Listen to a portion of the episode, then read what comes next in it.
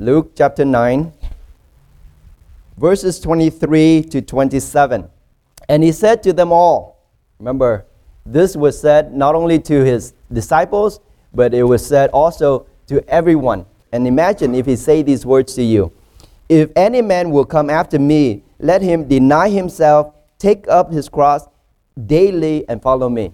And you would say to him, But I'm already a Christian. So did all the people who follow him at the time thought that they already belong to him or they are following him to wherever he's going. That's why they were following him. But then he stopped them. He said, If any man were to follow me. So Christ means something different when he say follow versus when people walk with him. Following Christ does not mean you go to church every Sunday. That's not what he says here. Because people were following him. They were following him from one place to the next. They were being fed by him. They were being taught by him. But he said, he turned to them all and said, If any man, if you want to really follow me, the real meaning of the word follow is this. If you want to follow me, then this is what I want you to do. First, you need to deny yourself, you need to take up your cross, and then follow me. Wait a minute, then what am I doing right now? People would ask. We all following you? Are we all sitting under your teaching? Isn't that following? No. Follow me is this. And he gave you very, very specific examples. Following Christ means first, deny yourself. Second, take up the cross. And third, follow. But there's one more. If any man, when you are a Gentile, what is a Gentile? A Gentile is someone who is not a Jew. That's a Gentile. Jew is someone who is of Abraham's seed or who have the faith of Abraham.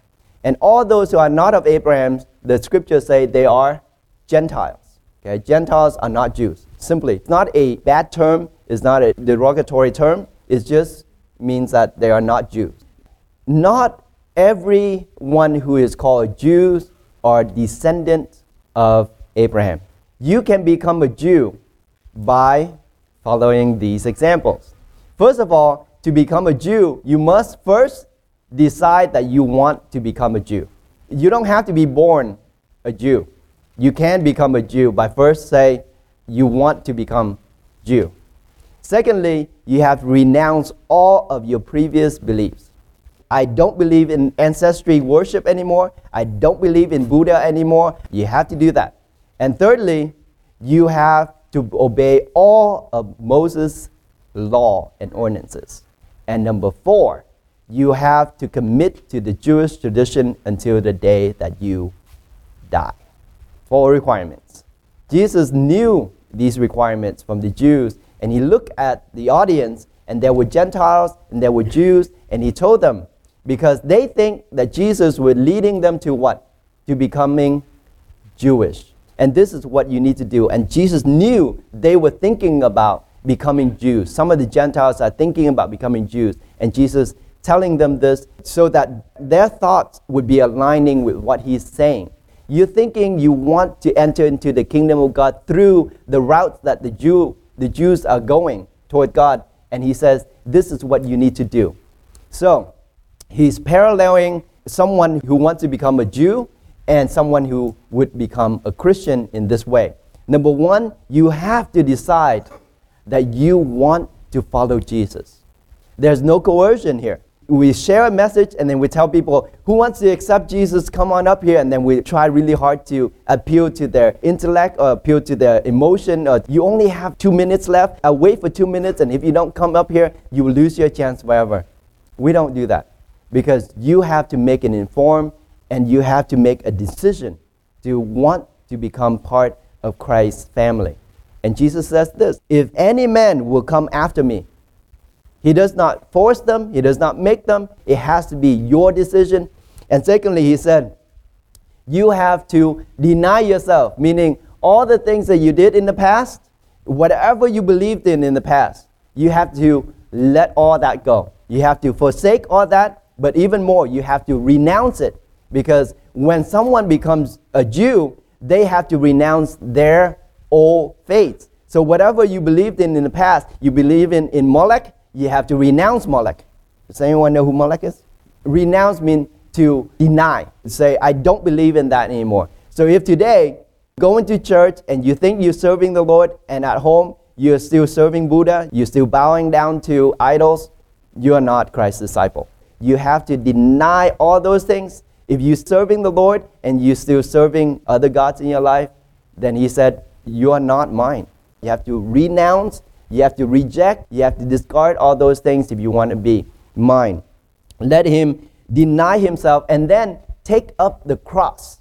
The Jewish tradition, it means to adhere to the law and all the requirements of the law. It means you have to obey the Ten Commandments, 365 things that you should not do. Now, how many of you think that you violate some of that earlier today?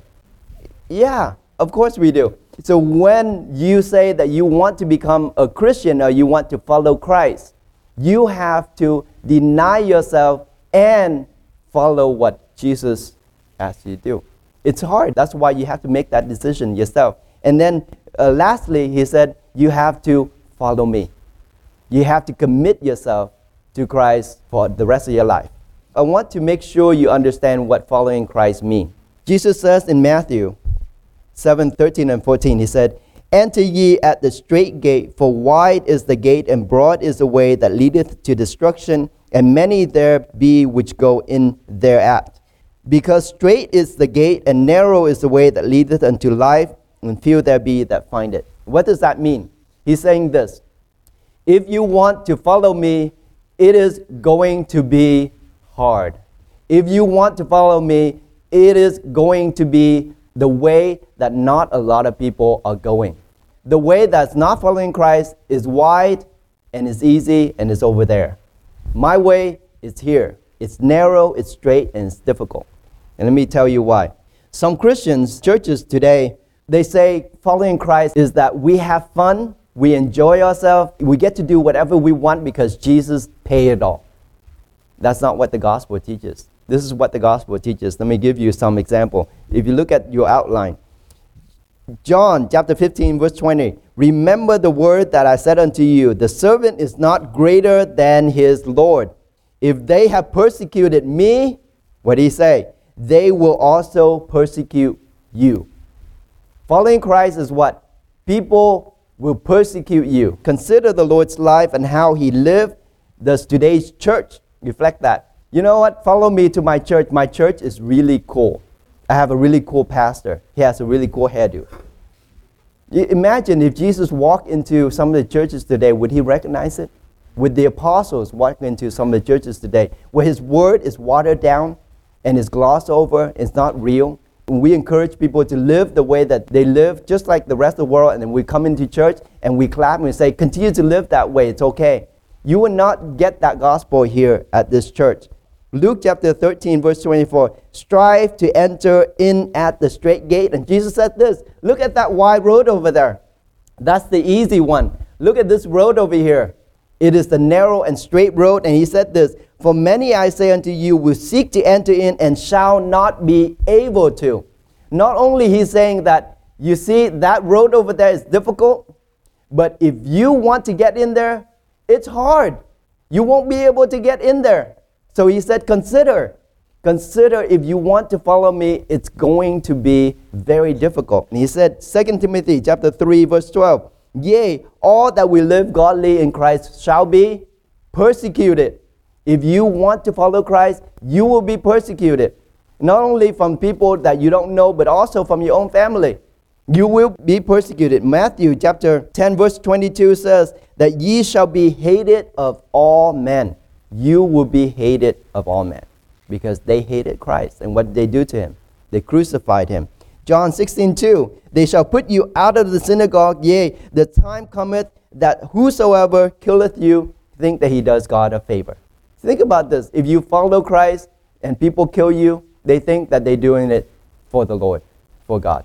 This is what Christianity is. John chapter 7, verse 14. I have given them my word, and that the world shall hate them.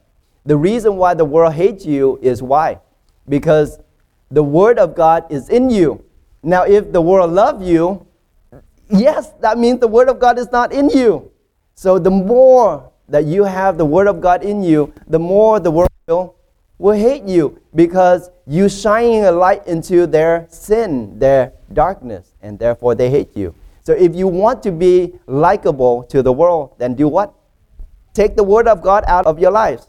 You want to be likable to the world. Acts chapter 14, verse 22, confirming the souls of the disciples, exhorting them to continue in the faith. This is after the Apostle Paul was stoned. And he said this, and that we must through much tribulation enter into the kingdom of God.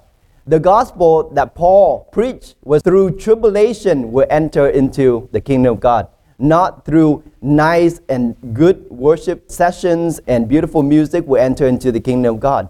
The apostle Paul says through much tribulation, hardship, difficulty we enter into the kingdom of God. 1 Corinthians 15, 19 if in this life only we have hope in Christ, we are of all men most miserable. What does that mean? If you only believe in Jesus Christ so that you have a good life here on earth, you're all wrong. Following Christ is not for this life. Stop doing this. If you tell your friends, believe in God, He will give you everything that you need. That's wrong. That's not the gospel. The gospel is what? We have hope in the life to come. First Thessalonians 3 3 that no man should be moved by these afflictions. Timothy, look at my life. I'm in prison for the Lord, I'm beaten for the Lord, and this is the gospel. But today we see Christians that are beaten. We want to turn our heads away, we want to shake our heads, we want to move the other way. Paul says, Look at my life. I'm in prison for the Lord. Hebrews chapter 11, 32 to 38. Lions, violence of fire, edge of the sword, fought with enemies of aliens. How many of you fought with aliens before? These are the different kinds of aliens tortured, trials, cruel mockings, and scourging, bonds, imprisonment, stone, sawn asunder, tempted, slain by the sword, destitute, afflicted, tormented. This is the life of a Christian. I'm presenting to you the gospel. Consider these things. If you're ready to endure these things, then follow Christ. It's real. It's not this sugar coated Christianity that you hear so often today. 1 Peter chapter 3 verse 14. And if ye suffer for righteousness' sake, happy are ye. Peter is telling you, if you do good and people clap, that's nothing. But if you do good and people punish you for doing good, that is when you live for the gospel. After you work so hard for VBS, you put on this five day, you labor, you sweat, you injure yourself, do all these things, and people are gonna clap and say, Wow, good job, everything is fine. But what if they don't? That's the gospel. Gospel is when they don't, you suffer for righteousness' sake. Smile, you say, This is what I do it for. I do it for the Lord. Revelation 1 9, John, who am also your brother, companion in tribulation. Christians, we have a companion, and our companion is tribulation. What is tribulation? Bad times, difficult times. Revelation 17:14. And I say unto him, Sir, thou knowest. And he said unto me, These are they which came out of great tribulation. Who are these? The servants of Jesus Christ. Where they come from? They came out of tribulation. Consider these things. Consider your shadowing Christ, and you will enter into these environments. Do you want to commit? Do you want to commit to follow Christ? Now, today, it's difficult. You don't get to do what you want to do when we follow Christ, we need to know what the cost. When Jesus says, if you don't first sit down and consider the cost, you will disappoint yourself. Because true follower of Christ understand the cost of following Christ. That's why he says, if you want to follow me, not this following Christ like where he goes and you go. No.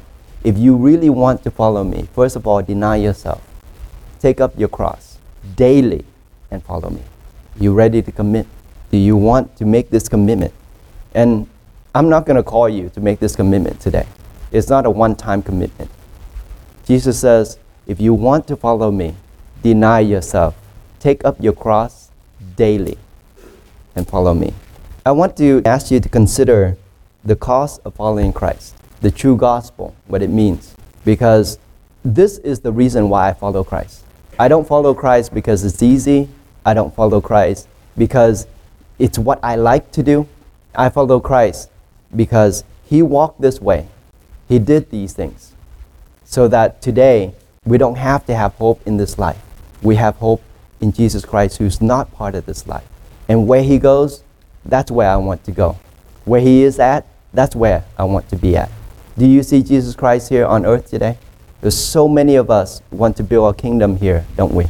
We want to enjoy our time, we want to enjoy our life here on earth.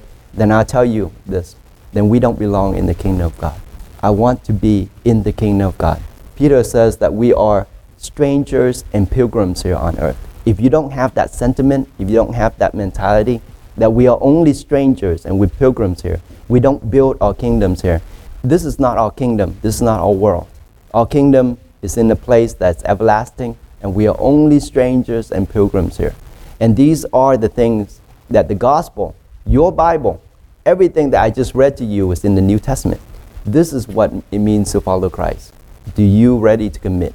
Because if you do, you're going to look so different than the world. You're going to walk, you're going to behave, you're going to act, you're going to speak very different from the world. And they will hate you for it. But this is the cost of following Christ. This is the true cost of following Christ. It's not that you give away an hour and a half on Sunday and give some money to church and this is not the cost of following Christ. The cost of following Christ is you accept that you're going to be so different than the world, that you're going to speak differently than the world, that you're going to behave differently than the world, that your heart and your mind and your soul is in a different place, in a different kingdom than the world. That, that the things that entertain the world, it doesn't entertain you anymore. What gives you joy? Are the games, are the entertainment, or does following the Lord give you joy? Changing people's lives give you joy. If for the past five days that you were here, what do you think you've done? You know, we come together, we worship together. It was a great time. We jump, we sing, we shouted, we spent time playing together. What's the reason? What was the motivation, the reason? When you put it all together, what came out of it? You don't know. You will never know unless you were the one who served. What came out of it for me was this I saw everyone came together, love each other. What motivated me was when I see there's a generation that's now mature, that's serving. You are affecting the lives of other people. That was the result. You're affecting their lives for the gospel. It's easy to put up an event where everyone's jumping around and having fun, but for the wrong purpose and reason. But you came here for five days. You put your heart, your mind, your soul, your sacrifice. You lead these group of people, your, your siblings, your friends, you push them toward the gospel for the word of God, to worship God, to learn about God. You are changing their lives forever. You're changing the spirit for the gospel. That is what came out of these five days. And that's what I saw. When you get to the point when you own this, you own this work, and you see all of these lives matter to you so much that you're willing to put aside all of the other things that you do in life, other things that other people think that they are beneficial to them, you put it all aside and you say, My focus is here in changing the lives of those that are around me. And if that became your first and most important work, then I believe that you are on the right path. All other things that we do only benefit us. And if that's the case, by the standards of God, we are above all most selfish, miserable creatures if we don't live our life to bring people to Christ. That's what it means to bring people to Christ, not to convert them from an unbelieving state to a believing state. No.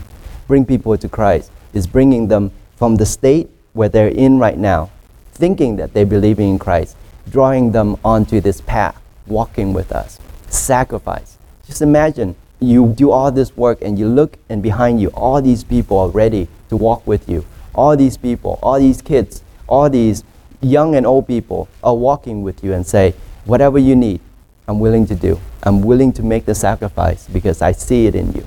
I see it affects not only me but i see it affect all the people around me. That is the value of what we're doing here. And that's why i'm doing here. Otherwise i have other things i'd rather do. But this is the most important thing for me. Their lives are being changed here, their souls are being affected here, and the work that we do here is so important.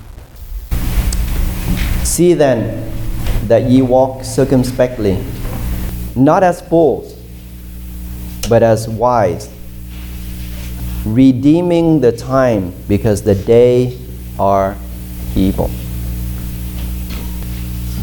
Time is never on our side. You think that you are young and you have a lot of time on your side. The Apostle Paul says, You're wrong. Time is not on your side. You're running out of time. Consider and be wise. And this is what he say. Walk carefully. Walk in the light. Walk in the path of the Lord, the way that Jesus walked, what he did. Do those things. Walk in those paths. That's where the wise walk. The fools, they dance their lives away.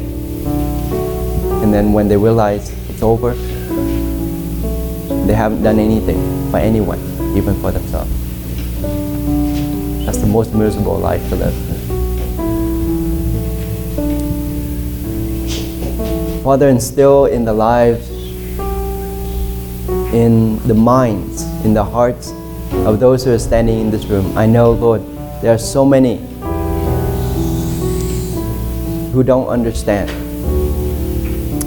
But I do know that there are some here that understood, that grasp this, this price, this cost that they have to pay to follow you. Father, it's not a call for everyone. And it's definitely not a call for everyone who is here in this room. But for those that are called, your word said that you would justify, that you will sanctify, and that you will glorify. And for those, Lord, I pray today that their hands will be strengthened, that their heart will be established, that their minds will become wise in seeing the work of God unfolding in them and through them, affecting the lives of those that are around. May their lives be an example of Christ and what you have done. May they grow and become manifest in all the ways that you have. From now, Lord God, until the day that we see the Lord appearing in the clouds. In the name of Jesus we pray. Amen.